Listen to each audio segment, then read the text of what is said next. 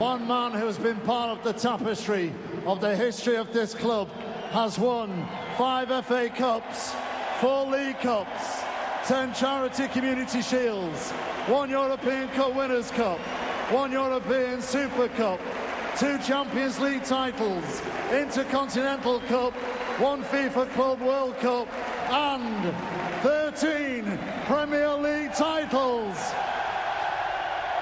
The impossible dream made possible by the greatest British manager ever, Sir Alex Ferguson. This month marked 35 years since Sir Alex Ferguson was appointed as Manchester United manager on the 6th of November 1986. It was one of the most inspired appointments in the history of football and changed Manchester United and English football in ways that many other people could not claim. To recap all of those trophies he won at Manchester United five FA Cups, four League Cups, 10 Charity Community Shields, one European Cup Winners' Cup, one European Super Cup, two Champions League titles, one Intercontinental Cup, one FIFA Club World Cup, and 13 Premier League titles. There is simply no doubt he is one of, if not the best, managers of all time, Sir Alex Ferguson. 1986年11月6日にサー・アレックス・ファーガソンがマンチェスター・ユナイテッドの監督に就任してから35年が経ちました。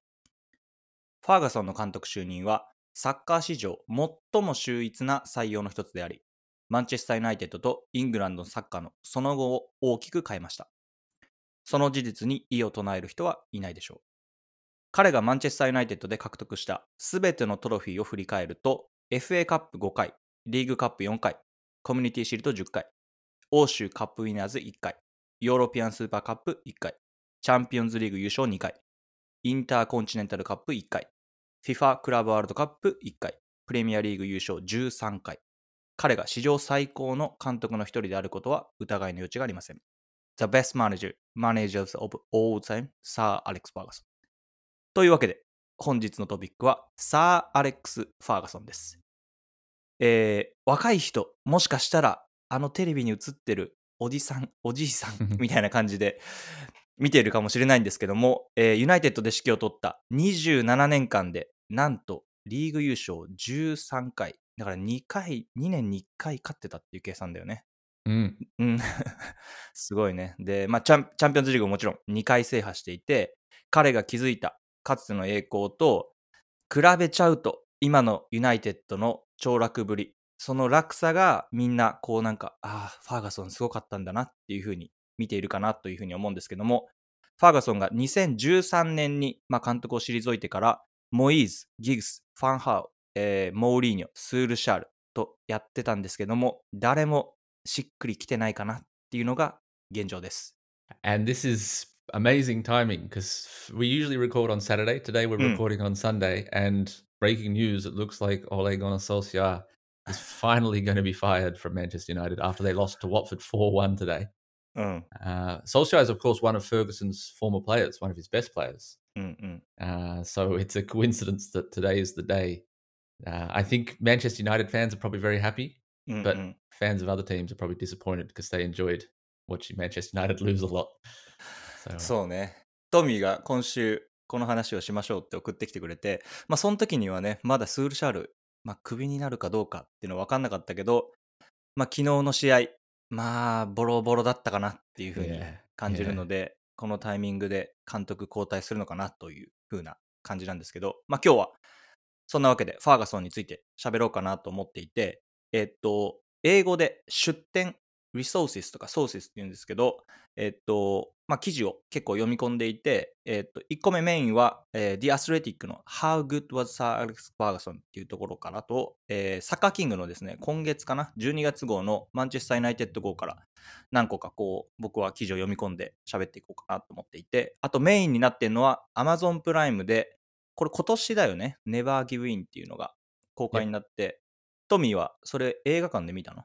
That's right. Yeah, I went to the. Uh, there was a, a a premiere in Australia for that, Mm. so I went and watched it at yeah at the movie theater. Uh, it was yeah really really super interesting documentary on his うんうん life.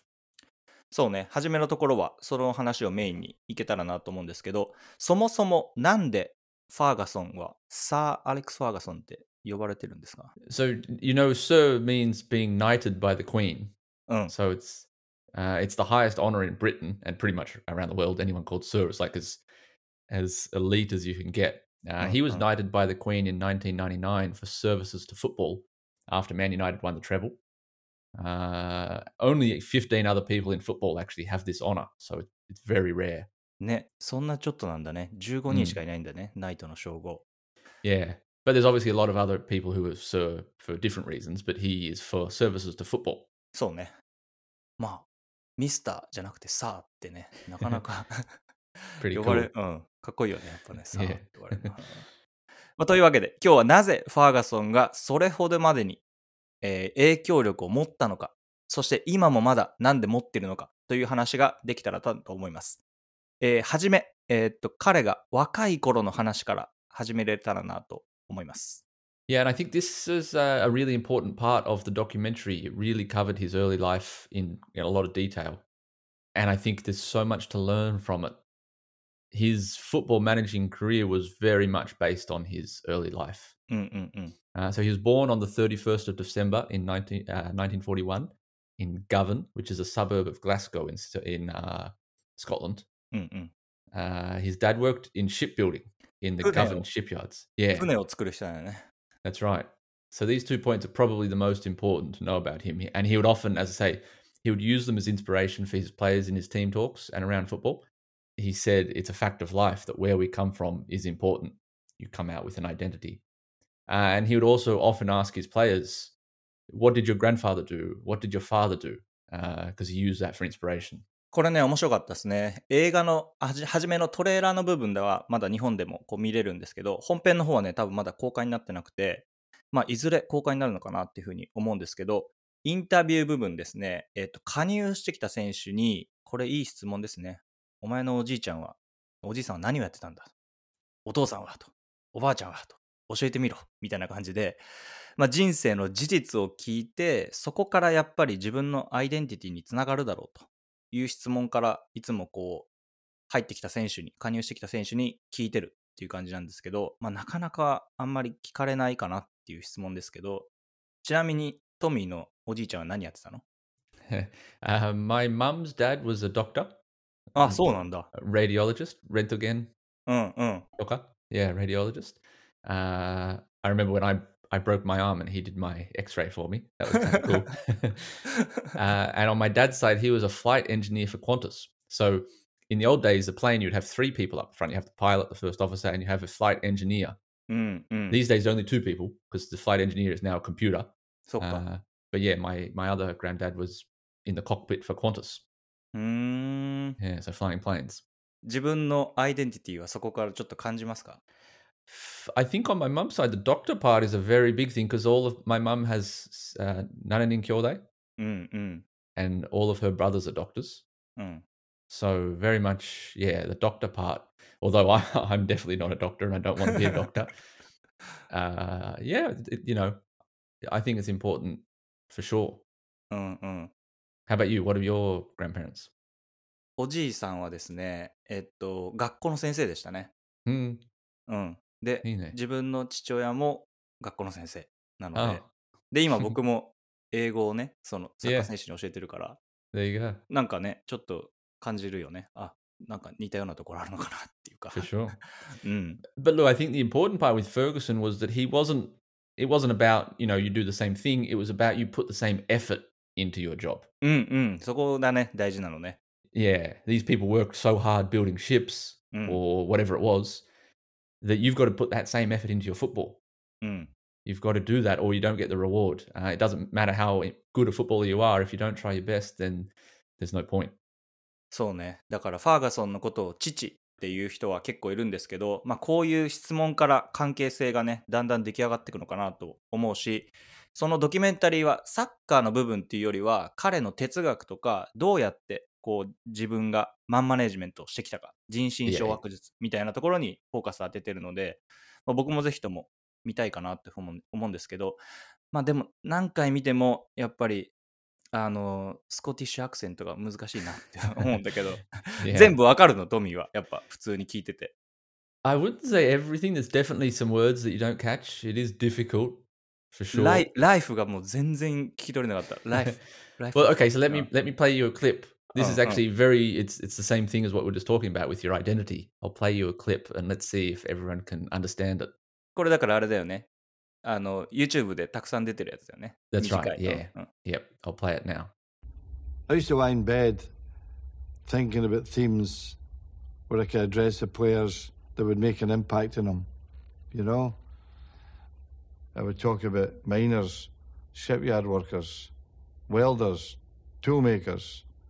you know, people come from poor backgrounds.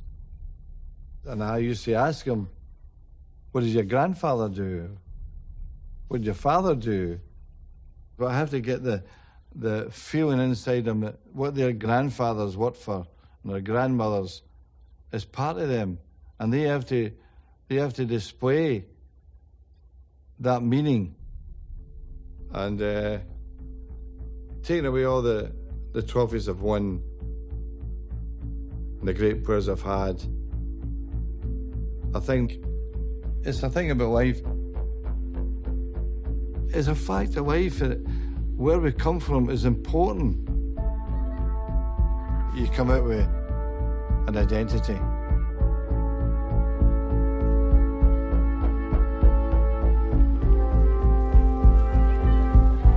I come from Govan. I'm a Govan boy.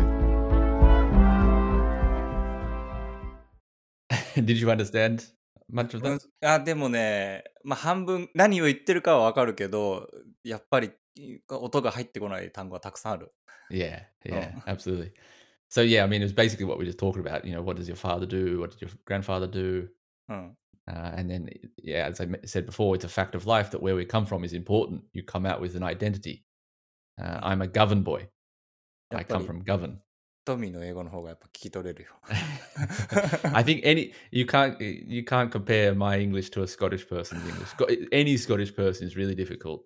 ね、だから古橋とかどうしてんのかなとか思うけどね。ねどうねわかんないでしょっていつも I 思うけ also ど。 think so. The other important point that to mention about this movie is that it happened because he he collapsed. He had a health emergency. うん、うん、うん。脳出血かな。 That's Mm. right. They Mm. made this movie uh, because they were worried that he would lose his memory. うん、 So うん、 whilst he still remembers everything, let's let's get it in a movie. So uh, so I think that uh, health incident also affected his speech. I, I feel like I can hear a difference in his うん his voice. うん He doesn't speak as clearly now. そうね、確かにね。2018年に倒れて緊急手術をして、まあ、奇跡的に助かったっていうふうに言われてるので、 Mm. そうね、本人の口からこの当時の記憶を語ってくれるっていうのは非常に大事な記録かなっていうふうに思いますね。Yeah, exactly. So moving on to his playing career, which uh, I actually didn't know much about this until I saw the movie. うん The truth is, he's actually quite a good player. He was a striker. He played for uh, Queens Park, St Johnston, Dunfermline, うんうん all in Scotland before signing for Rangers in 1967. Uh, to be honest, quite a lot happened in his playing career. Mm. There's a lot of interesting stories he tells about uh, when he got dropped, uh, worried about his wife being Catholic, うんうん who うん Catholic and Celtic, Mm. Rangers are Protestant. So all sorts of issues that, yeah, definitely the movie goes into it in a lot more detail that we have time for. Uh, but the important point is he was a really good striker. He scored many goals, which I was I didn't know about him until I saw the movie. ね、ここの 1964年、67年かな。レンジャーズに行く前が結構やっぱ活躍してて、ダンファーマイルン、Yeah, Dunf- Dunfermline. ダンファーマン、これも難しいですね。発音がね Dunfermline Athletic. Yeah. うん、ここで89試合で66点決めてるので、まあ、この時にね、結構やっぱり一躍こう流し入れたっていう感じだかなと思うんですけど、Yeah, well, 317 appearances, 171 goals. That's a good record. Uh, so then, after he retired, he moved into football quite early. When he was 32 years of age, he got his first job at East Stirlingshire, small team in Scotland. Mm. Uh, he only stayed there for a few months before moving on to St Mirren, Mm. uh, which are, again a team in Scotland, and he stayed there until 1978. Uh, and he actually had a pretty big impact there, and they won the first division in 1977. So that was his first title as a manager. Mm.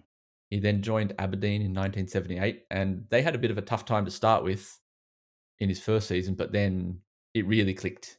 And in 1979 80, uh, they won the league. And it was the first time in 15 years it hadn't been won by Rangers or Celtic. So that was a big, big deal. ここすごいよね。だからセルティックとレンジャースの間に無名のクラブがパンって入ってって優勝させるっていうのが、まあ、今でも難しいよね、普通にやっぱり。 Yeah, exactly. Yeah. Yeah. Uh, and his record from then on was really impressive for Aberdeen. They won the league two more times, the Scottish Cup four times, the Scottish League Cup once, the Drybrook Cup, which I've never heard of, once, and uh, very impressively, the European Cup Winners' Cup and European Super Cups once e- each, which is great, amazing for a small Scottish team. そうね、アバディーンってここで聞いてたのはなんか耳に残ってて、え、アバディーンみたいな。 マンチェスター・ユナイテッドの前にこの人はどこでやってたんだろうと思ってて、アバディーンっていうのは覚えててね、10年前ぐらいにロンドンに行った時にインバネスっていう街に行って、もう本当にスコットランドの一番上っていう感じなんで、えー日本でいう北海道の稚内までは行かないけど、そんぐらいのところで、ネス湖のネッシーが有名なんですけど、そこに自転車でみんなで行こうっつって、自転車の、Jitensha. 自転そう自転車を あの電車に乗せてね予約して行くんだけどなんか自転車の人間の席は取れてたんだけど自転車のこうなんていうの 席が予約できてなくて帰りの道がねもうすごい大変ですごい遠回りさせられてえっとまあインバネスからこうずっと右というか、えっと東の方に行くんですけどアバディーンアバディーンまで行って3時間ぐらい待つみたいなでえな、うん You, なんも so you rode your bike from Inverness to Aberdeen? Or you pushed your bike? いや、それはやってない。だけど、そこまでは、そう、あの自転車を電車に乗せれたの。そう。Ah, そう ah 電車そういうこと？電車に乗せていくんだけど、その先の電車がまた席がないですみたいな、自転車用の。Mm. だから待っててくださいみたいになって、アバディーンでずっと待ってたんだけど、アバディーンといえばファーガソンでしょと思って、スタチューを探したよね、アバディーンで。Ah. けど全然なくてさ。で、昨日かな？あ ?Google で調べたら、今年アバディーンにファーガソンの銅像ができるそうなので、もしよかったら皆さん見に行ってください。Aberdeen. I've never been to Scotland. I don't know that Aberdeen would be on my high on my list. yeah. で.もね、よかったな。人もすごい良かったし、そのうん駅員さんがめっちゃ優しかったからね、ありがとうございますみたいな手紙をね、みんなでその後書いたかな。アバディーンが好きになりました。みたい That's great. I imagine Scottish people are very nice. Yeah. な。うん。Yeah. 何言ってるか分かんなかったけどね、この時も。 Yeah. very difficult. So from Aberdeen, he moved on to Manchester United. Uh, and this is where, yeah, the story really kicks off. He had actually been linked with jobs in England uh, many times uh, Wolves, Arsenal, even Tottenham. Tottenham tried to Mm. get Ferguson as manager, and oh, I wish, I wish he'd come to Tottenham. 歴史が変わってましたね。もしかしたら Exactly, exactly, yeah. But then, as we said, on November 6, 1986, he was announced as Manchester United manager. 僕は1985年生まれなので、気づいたらマンチェスター・ユナイテッドの監督はファーガソンでしたね。Mm. で気づいたらもう強かったっていうか、ね、強.かったけどね、まあ大変な時期があったんだよね、ここになるまでにね。That's right. うん Yeah, so he initially steadied the ship a bit, uh, and his first season, Manchester United finished 11th. They were lower down when he took over. Uh, then in the, the next season, they improved a lot and finished second, Mm. but they couldn't build on it. And again, the next season, they finished 11th. Uh, so it was, you know, probably a little bit like Solskjaer in ways. But then before the 1989 90 season, Manchester United spent quite a bit of money to bring in some new players, and it, Mm. it started to look okay. But then it quickly got worse, and they were humiliated against Manchester Mm. City, losing 5 1, uh, which was a bit obviously, yeah Anytime Manchester United lose to Manchester City, that that bad, Mm. it's it's a big thing. So soon after that, a very famous banner now was displayed outside Old Trafford, which says three years of excuses and it's still crap. Tara Fergie. So can So, you can you translate that to Japanese, that banner? だからこの89年な監督になってから3年ぐらいでまあ猶予が持たされてるんだけど今トミが言ったのは3年間の言い訳 そしてまだまだダ作タラ・ファーギータラってどういう意味 Yeah, Tara. It means bye bye. タラ、うん Yeah, it's like a cute way to say bye bye, like Tara, あ like matane. Yeah, うん the- タラ、うん Tara. Mm, yeah. Yeah, so bye bye Fergie is what they were saying. We want you to be fired. 3年もよく待ってくれたよね。だから勝たないマンチェ So ス I think yeah, ね this is a definite sign of um, the times. Like these days, there's no Mm. way Fer- Ferguson would have been fired, hundred percent. ね。But in 1980s, 1990s, there's a li- little bit more patience. うん、うん He got the time to rebuild, and that's exactly what he did. そうね。だからこの時、89年、さっきの試合で5対1で負けた時に、ファーガソンがね、ごもごも喋って言葉にできなかったらしくて、まあ、それが最後の、こうなんか監督としての、まだファーギーが悩んでた時期なんじゃないかなっていうふうに 言われています。 Mm, yeah, he says it's the darkest period he suffered in Mm. football. Uh, so then the, the turning point came when they were drawn against Nottingham Forest in the third round of the FA Cup. Uh, Forest were doing quite well, and United were expected to lose. うんうん And if they lost that match, then Ferguson would be sacked. That was kind of the expectation. Mm. However, Manchester United won the match 1 0 and changed everything. Man United went on to win the FA Cup, in fact. They won the final. Uh, and the Forest game is claimed to be the match that saved Ferguson's career. そうね。この時ね、フォレスト、ノッティンガムフォレストかな。めちゃめちゃ強くて、ヨーロッパもう2回制覇したんかな。Mm. それに対して勝って、ちょっと流れが変わってきたなっていう感じですね。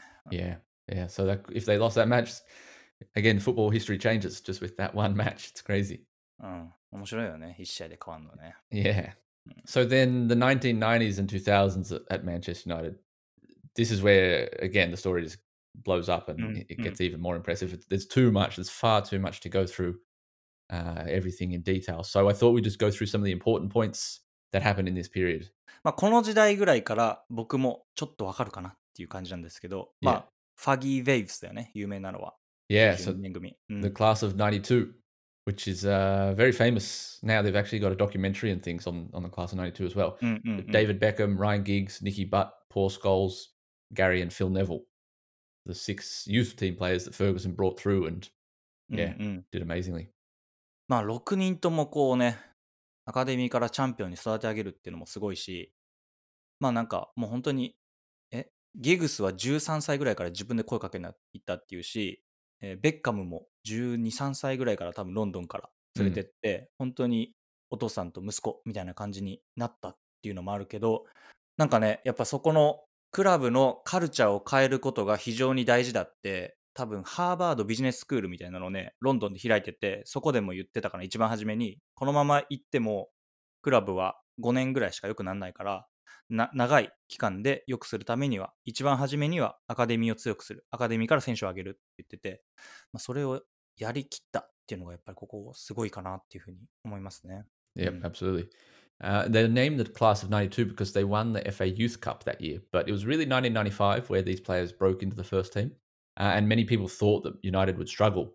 Uh, Mm. they, so they, they won the league in uh, 93, 94, I think it was. Or many people thought they wouldn't be able to continue that success. And very famously, Alan Hansen, who is a former Liverpool player, said on Match of the Day, You can't win anything with kids. And this is just, yeah, very famous. 子供たちを連れて勝てるわけねえだろみたいな感じだね。yeah. I'll put that clip on the uh, episode notes Oh. on our website, so take a look. It's it's interesting. まあこ、これをやりきったっていうのがやっぱりかっこいいよね。その、ま、勝ちが続かなければそれは批判されるっていうのも分かってるし、Mm. 今それやろうとしてもなかなかできないんじゃないかな、プレミアのチームが。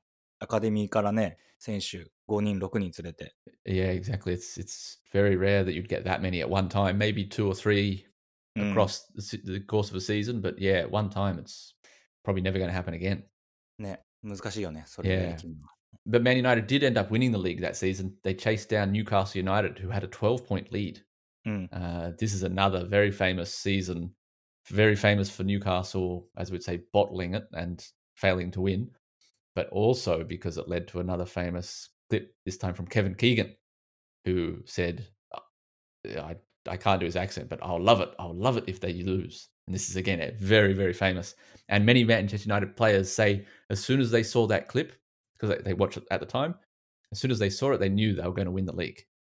ね、このケビン・キーガンのやつもすごい面白かったんで、ぜひと見てほしいけど。あともう一個ね、僕が覚えてるのは、あの、FA カップの決勝かなんかで、リバプールの選手たちが白いスーツをみんな Ah, 着てきて.それをすごい例に例えるらしくて、あんなにチャラチャラしたやつに俺らは負けるのか.負けるわけねえだろっていううん感じの、ね、あれも面白かったな。いつも出すって言ったの、例に。あんな風な格好して勝てるわけがないみたいな。That's right. Yeah, that's another famous one. Yeah. Those suits are pretty pretty awful as well. uh, the next kind of big part to talk about is the big players he had at Manchester United during this period. I think Eric Mm. Cantona, Ronaldo, Peter Schmeichel, Roy Keane. だそのスターたちをやっぱりまとめ上げるっていうのが、このビッグクラブの監督の一番の大変な仕事かなっていうふうに思うんですけど、まあ、香川選手がそのあたりのことを当時インタビューで語ってて、まあ、ルーニーであったりギグスが、まあ、もしかしたらスコールズが監督にハーフタイムに怒鳴り散らかされて何も言い返せないっていうのを見たときに、まあ、当時ね、入った1年目の時かな。あ、この人マジですごい人なんだっていうふうにファーガソンについて思ったと。で、それを多分ずっとやってきたんじゃないかなって思う。スター選手に対しても怒る監督、しっかり言えるっていうのが次に入ってくる選手にとって、あ、この人のこと言うことを聞かないとダメなんだっていう、その要求をスター選手にもしてたっていうのが、まあ一番すごいマネージメントかなっていうふうに思うし、まあ、カントナだけにはね、優しくしてたらしいですけど、まあだから、ファーガソンにしかできないことだったのかなっていうふうに見えましたね。で今の時代はできないでしょ。ロナウドに誰が怒れるの誰が he would get angry at Solskjaer probably. ね Yeah, I だ think Ferguson うん had a good balance here. He うん knew the うん right time to be angry. He knew the right time to be nice. 言ってたね、それも。Yeah, actually, uh, Mhm. some of the players say that he would actually be nice when they were losing badly and be angry when they were actually playing well. So it's kind of like reverse psychology, would say. うん。それもすごいかな。なんかよく見えるようになったのは、練習をアシスタントコーチに任せるようになってから、自分はちょっと一歩引いて窓から見てたりとか、Yep. そうすると選手たちのもっと何、あこいつらがどういうことをやってるのかっていうの見えるようになったって言ったから、So I think すごいね。うん this is a really important point as well. Football manager versus coach. うんうん。Ferguson for me was a manager. He was all Mm. about managing the players' mentality, the psychological part, and he left the tactics and all of that. He obviously he was very good at tactical and football う work, but he left a lot of it to his assistants, and he always had very good assistants. そこね、だからイングランドのマネージャーって呼ばれる人は、もうちょっとこう経営権を持ってたりとか、監督として一歩引いて、現場はこうコーチたちに任せますっていうのをよく言われてるので、本当にそれを作り上げた人かなっていうふうに思うし、うんそれみんなやるけどね、うまくいかないよね。ベンゲルがまあちょっとそうだったかなっていうふうに言われてるけど。Mm. Yeah. Well, whilst we're on this kind of topic, I think talking about his angry outbursts, Mm. we'll jump onto the hair dryer slash the flying boot. so we'll start with the flying boot thing. So after losing to Arsenal in 2003 FA Cup match, apparently Fergie, uh, if in case you don't know, Sir Alex Ferguson, everyone calls him Fergie. Oh, oh. Mm, yeah, Minji Fergie was so angry with David Beckham that he he kicked a boot that was on the ground. He just kicked it, and it happened to fly up and hit Beckham in the face, just above the eye. Uh, and this became big news when Beckham came out after the match with tape across his eye, uh, covering his cut that he got from the boot. And uh, yeah, it became a big, big story. まあ、この時多分ベッカム世界で一番有名な人だったからね、その人の顔に傷が入ってるから何が起きたんだってなって、Uh, and also because Mm. Beckham looks after his appearance, he's always, you know, he takes care of his how he looks. うん yeah.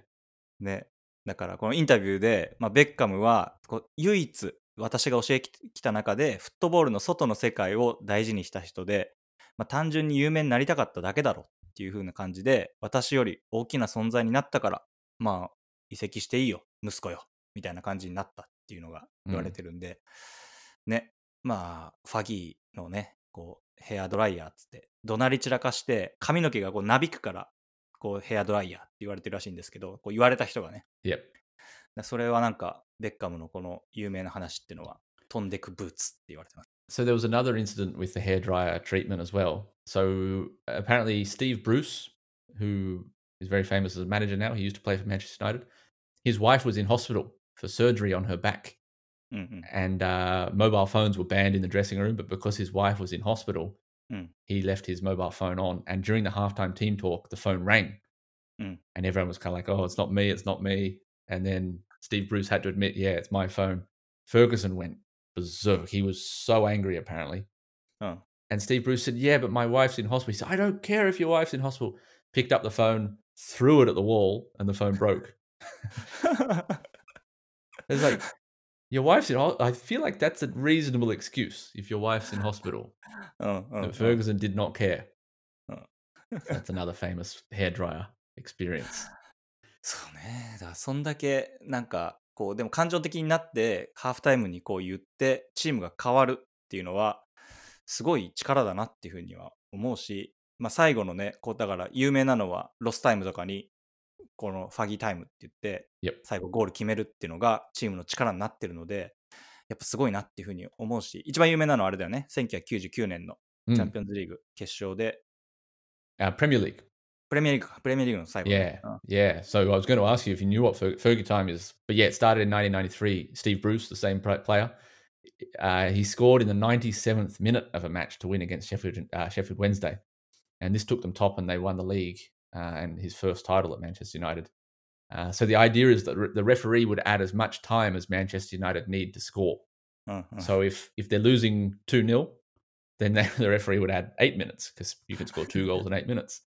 If they're losing one 0 then maybe he adds two minutes and then Un- United score. It was it was you know obviously not real, but Mm. it happened a lot, so it felt real. そうだよね。だから、いっつも最後にマンチェスター・ユナイテッドが勝つから、ファギータイムがあって、決められてるって思ってたんですけど、これすごい調べてる人がいて、えっと、実際はね、そんな多くなかったらしいです。リバプールの方がファギータイムで、いいわゆる、そのアディショナルタイムでゴール決めてるチームだったらしくて、このね期間ね。だみんなに印象に残ってるのが、やっぱり多かったっていうので、ファギータイムってなってると。なかなか面白かったね。うん Yeah, well, I think it's a, a a sign of his teams how they played. They never gave up. They always believed they could win. うんうん、そうだよね。And そこだよね。Tottenham were on the end of a few of those. Very famously, we were winning 3 0 at half time, or we lost 5 3. うん、それ見たドキュメンタリー yeah, that was that was a very famous match. It kind of summed up Tottenham and it summed up Manchester United. ハーフタイムに一言も喋んなかったんです、その時は。That's 逆に right. Yep, 一言も喋んなくて、1点決めてこいって言って、そこから5点入ったと。exactly. Yeah, and he also famously he's after that match, whenever they played Tottenham, he he wouldn't do anything. He'd say in his team talk, "Lads, it's Tottenham。Tottenham da," and that's all they needed. And they knew they were going to win. So, yeah, as a Tottenham fan, I didn't like Ferguson. そうね、俺もすごい好きっていう感じじゃないけど、やっぱ偉大な人だったんだなっていう。Respect. うん、Yeah. 思いますね。リスペクトです。So then the final big, big thing to talk about, I guess, is the treble in 1999. Uh, Mm. And this is the most impressive thing that Fergie delivered, I think. Uh, they won the league. And then the next week, they beat Newcastle in the FA Cup final. Mm. But then it was the Champions League final against Bayern Munich that was most incredible. Uh, they conceded after six minutes in that match, and United had lots of chances. But actually, Bayern Munich also should have scored. They hit Mm. the post, I think, two or three times. So the game should have been over. But then in the night, I think it's like 91st minute. This is also Fergie time. Mm. the 91st minute, Teddy Sheringham scored. And then, like a minute or two later, 92nd, 93rd minute, Solskjaer scored. So two goals in additional time to win the Champions League final was just it's Mm. incredible. この時にだからスールシャールの存在を知りましたね。あなんか変わった名前の人がいると思って、どうやって読むんだろう、これみたいな。 yeah, Solskjaer. うん But he was very famous for that too, Solskjaer, coming off the bench Uh, to uh. score big goals. He did it all そう the だよ time. ね。 But yeah, Uh. this was the biggest and and uh, the first time an English team had done the treble. So massive, absolutely massive. うんうん Yeah, very impressive. Uh, and there's uh, some good videos on that on YouTube too, covering that match. So definitely worth looking into it if you don't know the story of that match. It's it's super interesting. So then his legacy. How do you say legacy in Japanese? 遺産って感じかな。残遺産残るもの。うん、うん遺産。 Yeah, I think I mean there's lots. Obviously, I, Mm, mm. for me, the most important thing that he's left. He's at least 28 of his former players have become managers. う ん。So like Solskjaer, Steve Bruce, Ryan Giggs. Uh, there's うん loads of うん them. So that shows his impact as a manager. I think that he inspired other people to do to try and do what he did, but no one could do what he did. そうね。だから間違いなく、プレミアリーグを27年間も指導する、同じチームをやる人っていうのは、まあ、今後現れないだろうなっていうふうには思うし、かつ黄金期を何回も作ったっていうのは、これはもう本当に、なんだろうな、すごい偉大、もう追いつけないっていう存在になってるなっていうふうには思うし、今で言うと誰だろうっていうふうに思ったんですけど、アスレティックはね、ディエゴ・シメオネが、まあ、ちょっと似てるんじゃないかっていうふうには言ってたけど、なかなかね、あと何年頑張るんだろうね、シメオネ、アトレチコで。だから 20年ぐらい頑張らないといけないかも。I think Simeone is a good um, comparison for his time in Scotland. うんうん。Simeone, Real Madrid, Barcelona, he got Atletico in there.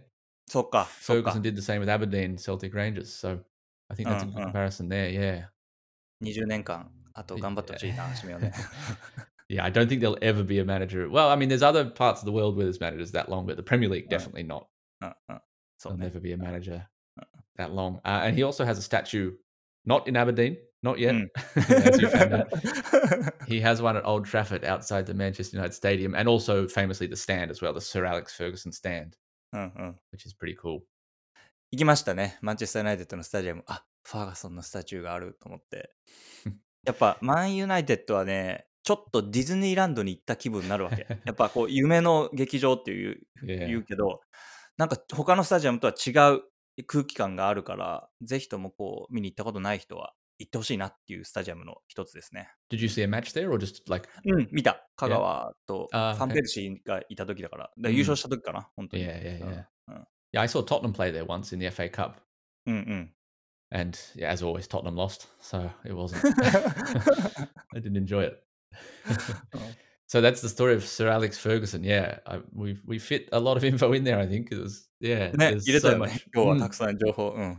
Yeah, there's so much more to it that we can't cover. So definitely keep an eye out. If you're not in Japan, I think most people who listen to this podcast are in Japan. But if you're not, you can probably find the documentary.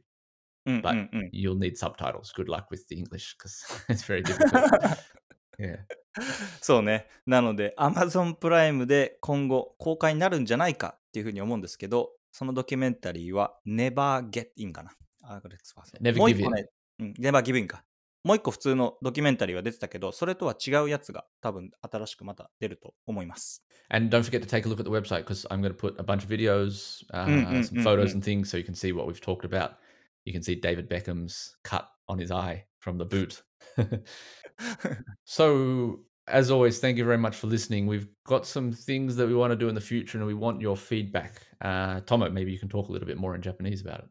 えっと、番組で1個ですね、皆様にお願いしたいことがございまして、えー番組のアンケートをよ用意しました、えーサッカーと英語、これまで番組全60回以上を配信してきました。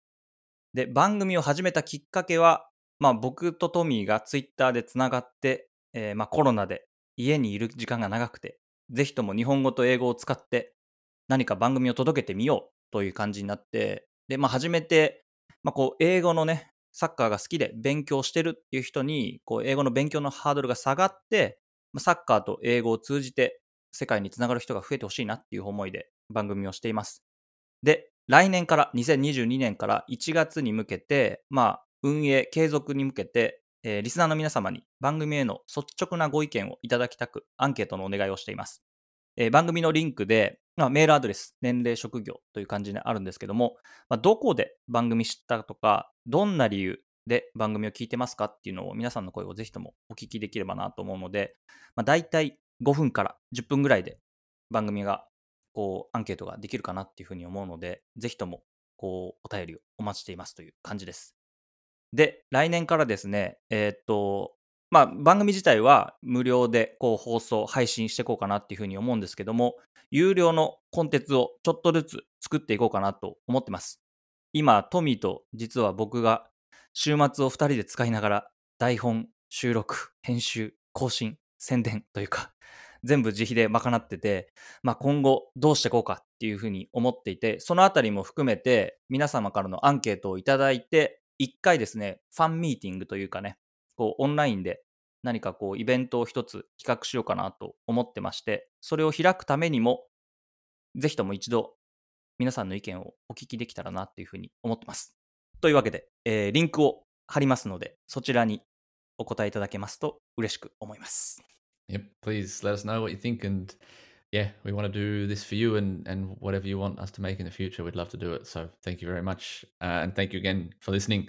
We'll talk to you again next time. サッカーと英語、ポッドキャストと調べていただくと、我々のホームページが出てくると思います。そちらに皆様のご意見、ご要望などお待ちしております。それではまた来週です。Bye for now!